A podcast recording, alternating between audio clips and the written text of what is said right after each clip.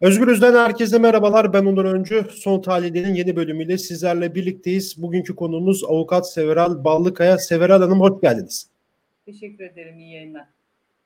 Evet, e, dün Yargıtay Çağdaş Hukukçular Derneği üyesi avukatlarla ilgili e, kararını açıkladı.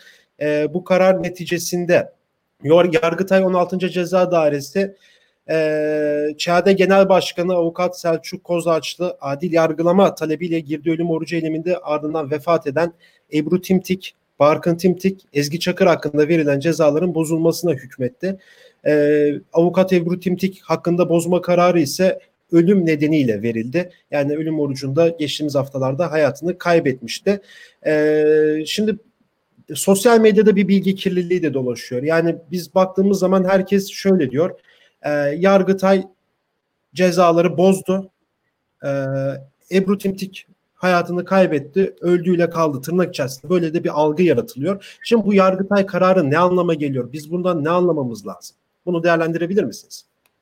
Şimdi Yargıtay kararını sonuç kısmından önce Yargıtay kararının sonuca giden süreci bölümüyle ilgili birkaç değerlendirme yapmak istiyorum. Tabii. Ee, karar 10 sayfa 10 ee, sayfalık kararın e, sadece bir sayfası e, kişilere özgü değerlendirmeler içeriyor. Ee, kararın dört sayfası açlık greviyle ölüm orucu ile ilgili değerlendirmeler ayrılmış ve sonrası hüküm kısmı. Ee, ne yazık ki biz e, bu davanın başından beri en büyük yakınmamız delillerin toplanmasında ve adil yargılama usulünün işletilmesinde e, mevcut yasal düzenlemelere uyulmadığı, adil yargılanma hakkının sağlanmadığı yönünde eleştirilerimiz vardı. İstinafta bu devam etmişti. Ne yazık ki bunun en hat safhaya vardığı nokta yargıtay aşaması oldu. Yargıtay aşamasında duruşma inceleme talebimiz vardı.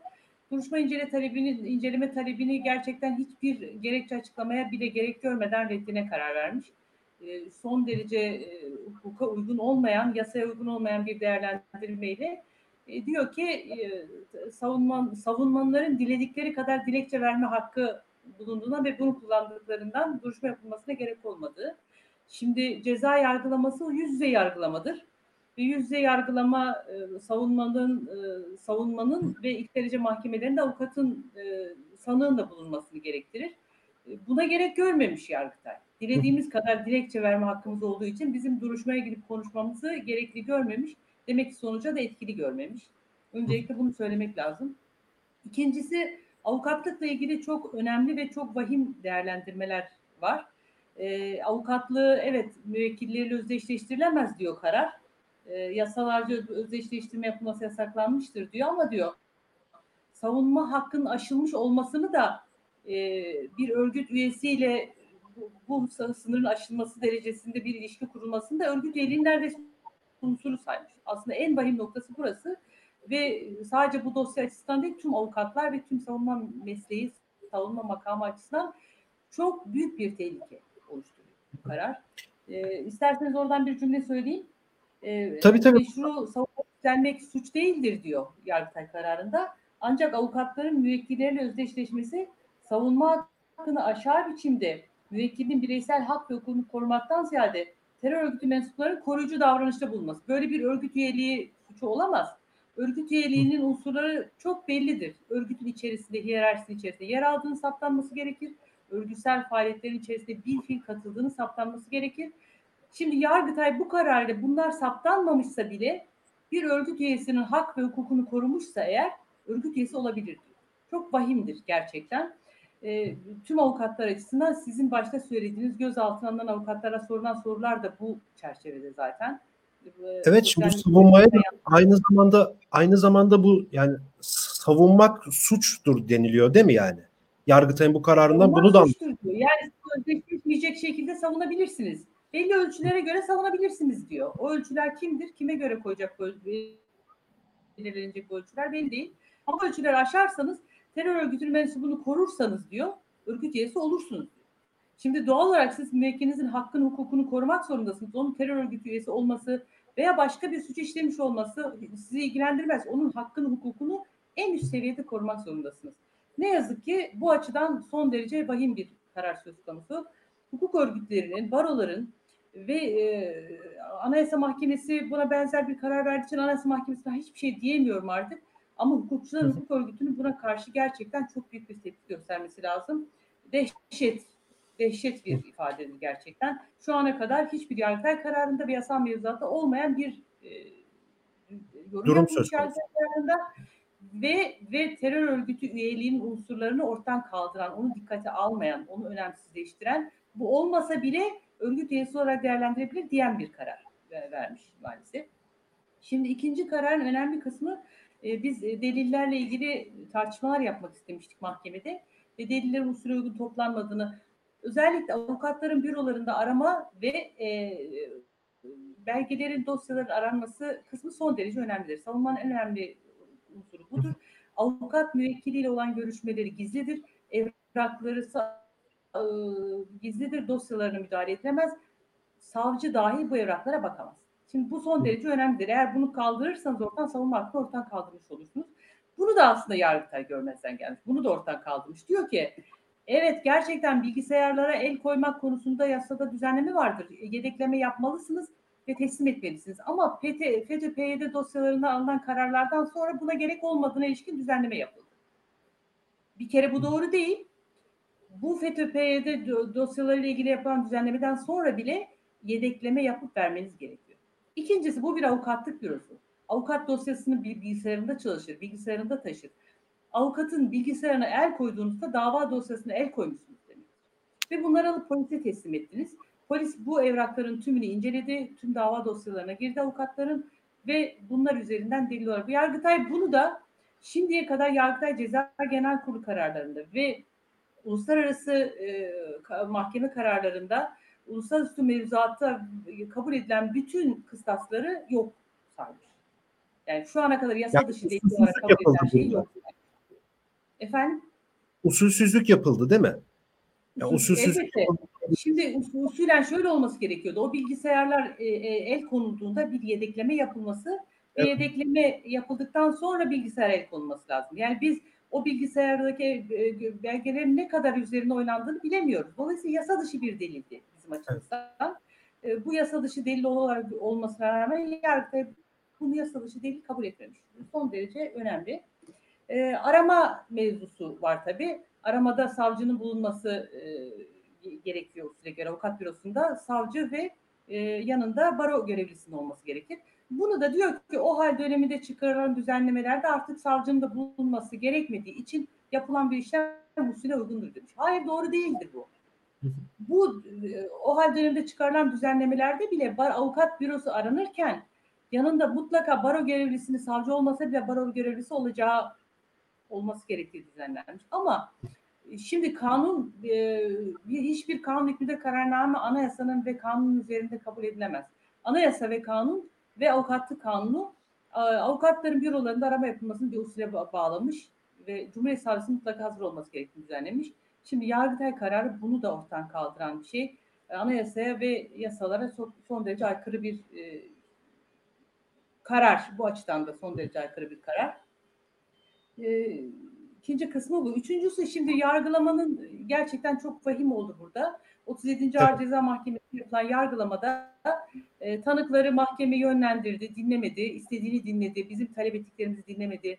Önceden dinlenmesine karar verilenleri e, reddetti, dinlemedi. Yani kafasına göre yaptı. Sanıkları daha da faciası, daha da faciası tahliye oldu. Heyet değişti. 12 saat sonra tahliye olan avukatlar tekrar tutuklandı.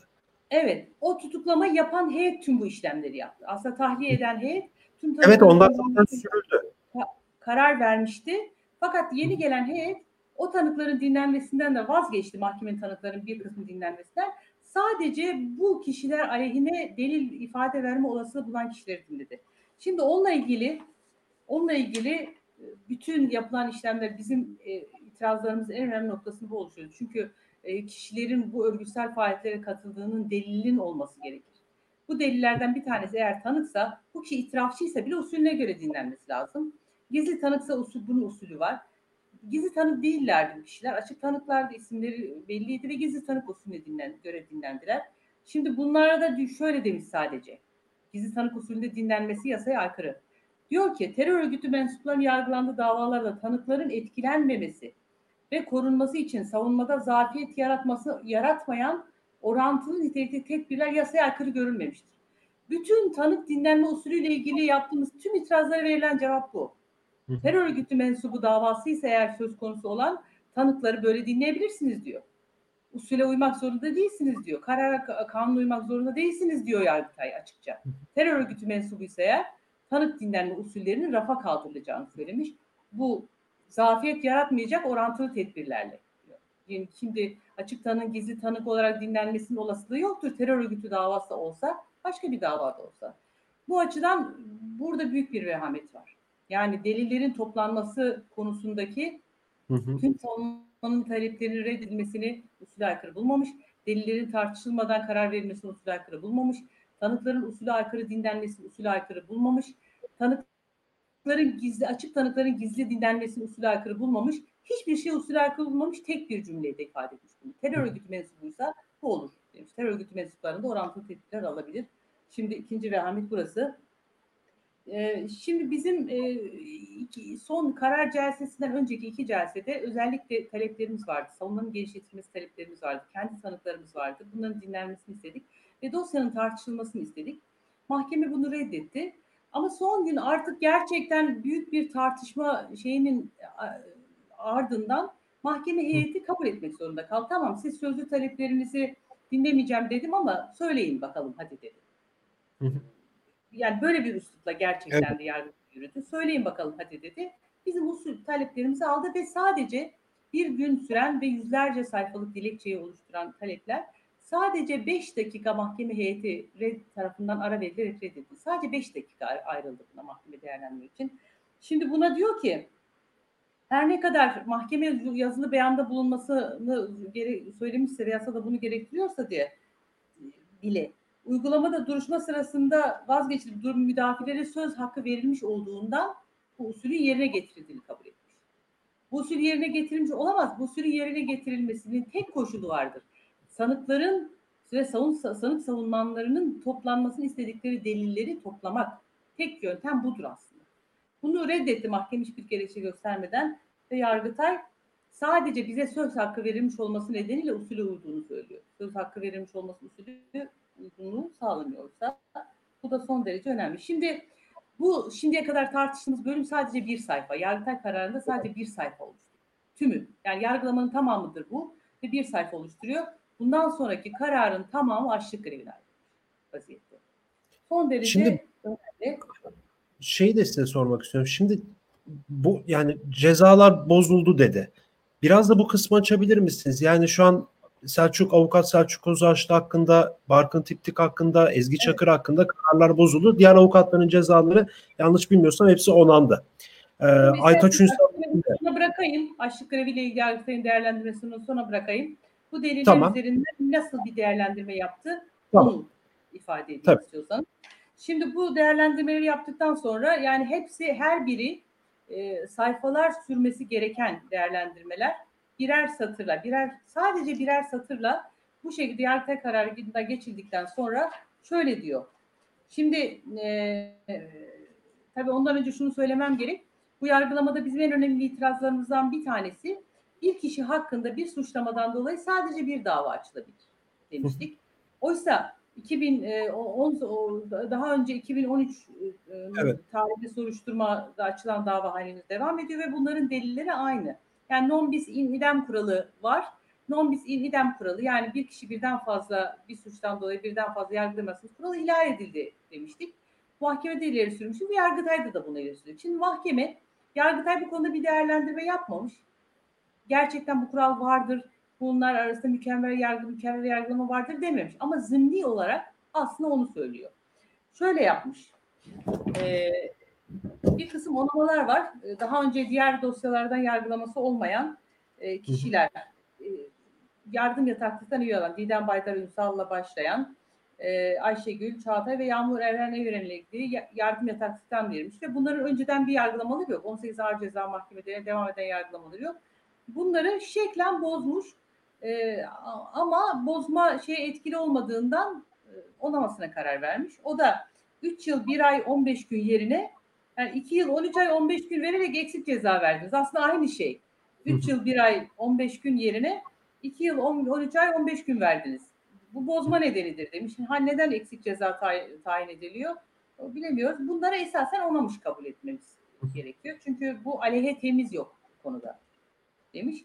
Bunları onamış. Onun dışında e, Ebru Timtik, Barkın Timtik, Selçuk Kozağaçlı ve Ezgi Çakır dışındaki e, cezaların tamamını onamış. Ama orada da 3 kişi yani 18 Ağır Ceza Mahkemesi'nde e, yargılaması bulunan 3 kişi ile ilgili Şükriye Erden, Naciye Demir ve Özgür Yılmaz'la ilgili olarak 18 Ağır Ceza Mahkemesi'ne aslında diyor ki demiş ki zımnen siz oradaki kararı davayı reddedin. Bunda şunu demesi gerekirdi. Mükerrer bir yargılama var aslında. Bu deliller orada da oranın da delilleri örgüt suçu mütemadi bir suçsa eğer orada başlayıp bir yerde kesintiye uğramamışsa sizin tek yargılama yapmanız gerekir demesi gerekir demesi gerekirdi yargıya. Bunu dememiş. Bunu demek bile istememiş. Onun yerine 18 Ağır Ceza Mahkemesi'ne demiş ki bunlar orada da olduğuna göre sen oradan beraat kararı ver. O kararı onamış. 18 Ağır Ceza Mahkemesi eğer bu şeyi alır da Yargıtay'ın bu kendisine önerisini alır da beraat kararı verirse tek şeyden ceza almış olacaklar. Şimdi Barkın Timtik ve Selçuk Kozağaçlı kısmı esas şey konuda. Aslında bunlar aynı şey bunlarla ilgili de geçerli. Barkın Timtik buradan yöneticilikten dolayı ceza almıştı. 37 Ağır Ceza Mahkemesi'ne. Bunu zaten Yargıtay tebliğnamesine bozulmasını istemiş. Yöneticilik vasıfları yoktur diye. Şöyle diyor ya Barkın Timtik'le Timtik'le ilgili. bir kişinin örgüt yöneticisi olması için diyor bir suçun işlenmesini organize edenlerden ve bu suçun işlenmesini plan, planlayıp yönetenlerden olması gerekir. E, zımnen Barkın Timtik bu konuda değildir diyor. Dolayısıyla yöneticilik cezası verilmesini bozmuş. Ama 18 Ağır Ceza Mahkemesi'nde de benzer nitelikte dava olduğu için siz oradaki şeye bakın diyor. Oradaki delillere bakın diyor. Deliller eğer kesinti var da e, sonra devam etmiş yöneticilik vasfında olduğu saptayamıyorsanız saptanamıyor diyor aslında. O zaman buradan e, şey vermeyin bir tane örgüt üyeliği verin demiş zımnen. 18 Ağır Ceza Mahkemesi birleştirmeye önermiş esasen. Aynı şey Selçuk Kozağaçlı için de geçerli. Selçuk Kozağaçlı'da da diyor ki e, örgüt üyeliği yöneticiliği temadi suçtur. 18 Ağır Ceza Mahkemesi'nde Selçuk Kozağaçlı ile ilgili örgüt yöneticiliği nedeniyle açılmış bir dava vardır zaten diyor. Eğer o suçun kesintiye uğradığı yani bir yerde örgütten ayrılıp yeniden başka zaman tekrar örgütle bağlantı kurduğu saptanamıyorsa o zaman temadi gereği oradaki ceza verilecektir sadece. Dolayısıyla bunu da 18 Ağır Ceza Mahkemesi'ne birleştirin diyor esasen. Ee, Ebru Timtik'le ilgili tabii bir bozma değil. Her ne kadar bu bozulan kararlar şeyinde olsa bile arasında sayılsa bile bir bozma değil. Ee, onu kendisi düşünmemiş mahkemeye nüfus kayıtlarına bak ve davayı düşür demek istiyor aslında. Şimdi bozmalarla ilgili durum bu. Ee, ya buna göre nasıl olacak? Ee, bir kısmı onaylanan dosyalarda daha önce 18 Ağır Ceza Mahkemesi'nde yargılaması olanlar oradaki davanın reddedilmesi lazım.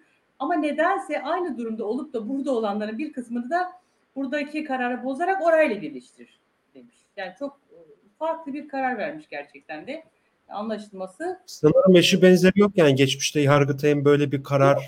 örnek yok, hayır. 18 Ağır Ceza Mahkemesi'nde mesela hiçbir başka yargıtay kararında ben tanık olmadım. Başka bir meslektaşımdan da duymadım. Ee, yani başka bir mahkemenin vermesi gereken kararı emsal alarak değerlendirme ölçütü alarak burada karar vermesi söz konusu. Oysa ya, hukuka uygun bir argüman var. Ee, örgüt suçu temadi suçtur diyorsanız eğer bu temadinin bittiği an hangisi ise örgüt suçu o zaman oluşur. O halde ona göre karar vereceksiniz. E, iki tane dava açılmış olmasını şey sayması gerekirdi. E, mükerrer dava sayması gerekirdi ama saymamış. Şimdi kararla ilgili kısmı bu ama özellikle açlık grevi meselesiyle ilgili yargıtayın değerlendirmesi son önemli. Onunla tabii. ilgili e, vakit varsa birkaç şey söylemek istiyorum. Tabii tabii buyurun buyurun. Şimdi e, kararın dediğim gibi e, kararın bir sayfalık bir bir sayfa civarında bir dosyanın genel değerlendirmesi olmakla birlikte E, geri kalan 4 sayfa, 4 sayfayı aşan bir süre aşık greviyle ilgili değerlendirme. Öncelikle aşık greviyle ilgili Yargıtay'ın bakış açısını söylemek açısından bir cümleyi özellikle Tabii. ifade etmek gerekir. Aşık grevi yapanların örgüt üyesi olduğunu söylüyor. Yani o her vasıf e, değerlendirme bir yana diyor ki açlık grevlerini genellikle örgüt mensupları tarafından örgütün talimatıyla veya isteyerek rızayen yaptıkları bir eylem olduğunu söylemiş. Yani bu açlık grevi başladıkları anda örgüt üyesi olarak görüyor demektir. Ya, yani, yani bu konuda önemli. Açlık grevi yapmak örgüt üyeliğine e, eş sayılıyor o zaman. Evet. Yargıtay'a göre. Evet evet öyle yani. Açlık grevleri genellikle örgüt mensubu olan hükümlü ve tutukların tutumlar tarafından yapılır demiş. Ya örgüt talimatıyla ya da kendi rızasıyla yapılır. Yani önemli olan örgüt üyesi sayıyor. Açlık grevi yaptığınızda sizi öyle görüyor demek ki Yargıtay. Bu dosyada da öyle gördüğünü söylemiş. Ee, şimdi Birleşmiş Milletler Evrensel İnsan Hakları Beyannamesi ahim kararlarına atıf yaparak esasen zorla müdahaleyi savunmuş. Yasadaki düzenlemelerde e, sıralanmış bu kararlar içerisinde bunların tamamının zorla müdahaleyi gerektirdiğini söylüyor kararında örgüt mensuplarına bu müdahalenin yapılması gerekir diyor. Fakat e, Avrupa İnsan Hakları Mahkemesi'nin bu burada bu dosyada verilen teklif kararla ilgili başvuruda verdiği bir karar var. Orada o kararda e, diyor ki doktor raporlarıyla açık şekilde müdahalenin zorunlu olduğunu ortaya konulmasından söz ediyor. Yargıtay'ın aslında elini kolunu bağlayan bu mesele olmuş. Zorla müdahaleyi savunuyor ama bir doktor raporu yok Yargıtay'ın elinde. Bir de bu e, e, has, tutulan hastanelerin, hastanelerin ikisinin hekimleri de Türk Tabipleri Birliği de zorla müdahale yapayam, yapılamayacağına ilişkin rapor verdiler. Dolayısıyla tıbbi olarak zorla müdahalenin zorunlu görülmesine ilişkin bir rapor olmadığından savunamıyorlar ama 3 sayfa boyunca zorla müdahaleyi savunmuş. İnsan onuruna aykırı olmamak e, o, ve sağlığına vakarına tecavüz etmemek koşuluyla. E, şimdi bu Kesildi mi ses acaba? Duyabiliyorum ben sizi. Gayet iyi duyabiliyorum. Hadi. Şimdi e, Avrupa İnsan Hakları Mahkemesi'nin bu kararından sonra e, başvurunun talebi üzerine değerlendirme yapılmıştır. Önemli bir ayrıntı var burada. Şimdi 2 Eylül 2020 tarihinde e, Kanuni Sultan Süleyman Hastanesi'nden Aytaç Ünsal'la ilgili gelen raporun değerlendirmesi neticesinde diyor. 2 Eylül 2020. Dikkat etmek gerekiyor bu karara. Ama Aytaç Ünsal'ın tahliye kararı 1 Eylül 2020 tarihli. 1 Eylül 2020 tarihinde Yargıtay Aytaç Ünsal'la ilgili tahliye kararı verdi. Ama 3 Eylül'e kadar açıklamadı kararını. 3 Eylül'de bu sefer hükmün onanması üzerine infazın durdurması kararı verdi. 1 Eylül ile 3 Eylül arasında ne oldu bunu bilmiyoruz. Yani 1 Eylül'deki verilen tahliye kararına nasıl bir e, neden gerekçe gösterilerek 3 Eylül'e kadar beklendi açıklanması ve 3 Eylül'de bu kez infazın durdurulmasına, onama karar verilerek infazın durdurulmasına karar verildi. Onu bilmiyoruz. Ama Yargıtay kararında 2 Eylül 2020 tarihinde gelen Kanuni Sultan Süleyman raporlarından bahsediyor. Bunların hangisi doğru? 1 Eylül'de karar vermişler. Elimizde tahliye müzekkeresi var. 37 Ağır Ceza Mahkemesi'ne gönderilen. Demek ki bu da doğru değil. 2 Eylül'de Kanuni Sultan Süleyman Hastanesi'nden gelen bir rapor e, gelmişse bile buna göre karar verilmemiş. Şimdi e, bütün bu değerlendirmelerin sonucunda ölüm orucu her ne kadar zorunluysa da ellerinde bir doktor raporu olmadığından bir doktor rapor vermemiş biz müdahale etmek istiyoruz ve müdahale gerektiriyor durumu diye bir rapor vermediğinden müdahale açıkça savunamamışlar. Ama şöyle demiş bu açıklamalar ışığında ve yargısal uygulamalar doğrultusunda e, Aytaç Ünsal'ın mahkum koğuşunda, hastanede kendisine ayrılan mahkum koğuşunda kalmasının COVID-19'da gerekçesi var tabii yargı kararında. Kalmasının hayatı için risk teşkil edeceği gerekçesiyle tahliyesine sonra infazın durdurulmasına demiş ama tahliye hiç yargı kararında bahsetmiyorlar tahliyesine karar verildiğine. Şimdi aynı durumda ve e, daha ağır durumda olduğuna ilişkin Ebru Tümtik ile ilgili raporları göndermiştik biz yargıda. Ölümünden önce son durumunu da gösteren ve artık hayati fonksiyonlarını yerine getiremeyeceğini, tahliye edilmesi ve tedavi edilmesi gerektiği konusunda tahliye talepli dilekçeleri ve raporları iletmiştik mahkemeye. Ama reddettiler. Hayati riski, hayati tehlikesi bulunmadığı gerekçesiyle evet. reddettiler. Kaç gün sonra 27 e, Ağustos'ta Ebru hayatını kaybetti. 2 Eylül'de, 1 Eylül'de daha sonra hayati tehlike oluşturacağı gerekçesiyle tahliye kararı verebildiler. Bu kararın böyle uygulanmış olması nedeniyle Ebru öldü. 27 Ağustos'ta önce bu karar verselerdi 26 Ağustos'ta 25 Ağustos'ta 27 Ağustos sabahında hayatı tehlikeye oluşturacak nitelikte sağlık durumu bu durumda dese dikkate alsa doktor raporlarını tahliye karar verse Ebru yaşıyor olacaktı. E, yapmadılar. Şimdi bugün artık e, bu dosya üzerindeki onama e, Ebru'nun, Aytaç'ın ve tüm avukat arkadaşlarımızın mesleki faaliyetlerinin suç sayılmasının bir belgesine dönüşmüş vaziyette. E, karar bütün olarak gerçekten e, hem hukuki değerlendirme açısından son derece vahim hem e, yargının şöyle bakabilmesi ya yargı mensuplarının bir insanla bir sujeyle bir, bir nesneyle değil bir sujeyle uğraştığını bununla karşı karşıya olduklarını düşünmesi gerekir. Hayatı tehlikesi bulunan kişinin bir insan olduğunu, meslektaşları esasen bir avukat ama bunu değil bir insanla karşı karşıya olduğunu düşünebilmeleri gerekir ve buna göre karar vermeleri gerekir. Ama o kararı vermediler. Şimdi Aytaç'la ilgili infaz durdurma kararı e, sağlığına kavuşuncaya kadar. E, evet kısaca onu da söyleyeyim. Şu an yani sağlığına kavuştuğu zaman e, onanmış evet. cezası için e, tekrar evet. tutuklanacak. Doğru değil mi? Evet. Evet. Şimdi infazın durdurulması olduğu için infaz sadece e, yakın zamanda ceza infaz kanunda yapılan düzenleme vardı. O düzenlemede e, mahpusun iyileşinceye kadar cezasının infazın ertelenmesine ilişkin bir düzenleme yapılmıştı. Önceki düzenlemelerden daha biraz geniş ölçüde e, değerlendirme içeren. O çerçevede infazın durdurulmasını durdurması kararı verdiler. E, Yargıtay aslında tahliye kararı 1 Eylül'de vermiş ama o karar hiç uygulanmadı. 1 Eylül'de mahkemeye gelmişti e, tahliye kararı. Daha doğrusu 1 Eylül'de e, Yargıtay tahliye kararı vermiş ama tahliye kararını hiç uygulamadılar. Beklediler. 3 Eylül tarihinde infazın durdurulması kararı uygulandı sadece. E, şimdi iyileştiğini düşündüklerinde artık cezanın infaz edilmesinin hayat için tehlike oluşturmayacağına kani olduklarında tekrar e, alacaklar. E, dolayısıyla bu hukuksuzluğu gerçekten tarif edecek şey zor. Kelimeleri anlatmak, bulmak da zor gerçekten. Çok teşekkür ederim programımıza katıldığınız için. Ben çok teşekkür ediyorum. İyi yayınlar, iyi çalışmalar diliyorum. Sağ olun. Evet avukat Sever Ali Ballıkaya ile birlikteydik. Çağdaş Hukukçular Derneği üyesi avukatların e, Yargıtay tarafından cezaları onandı. E, Yargıtay bir karar verdi. Bunu yine dava avukatlarında Sever Hanım'la birlikte Özgürüz Radyo'da değerlendirdi. Evet yarın başka bir bölümde başka bir konu ve konukla görüşmek dileğiyle. Şimdilik hoşçakalın.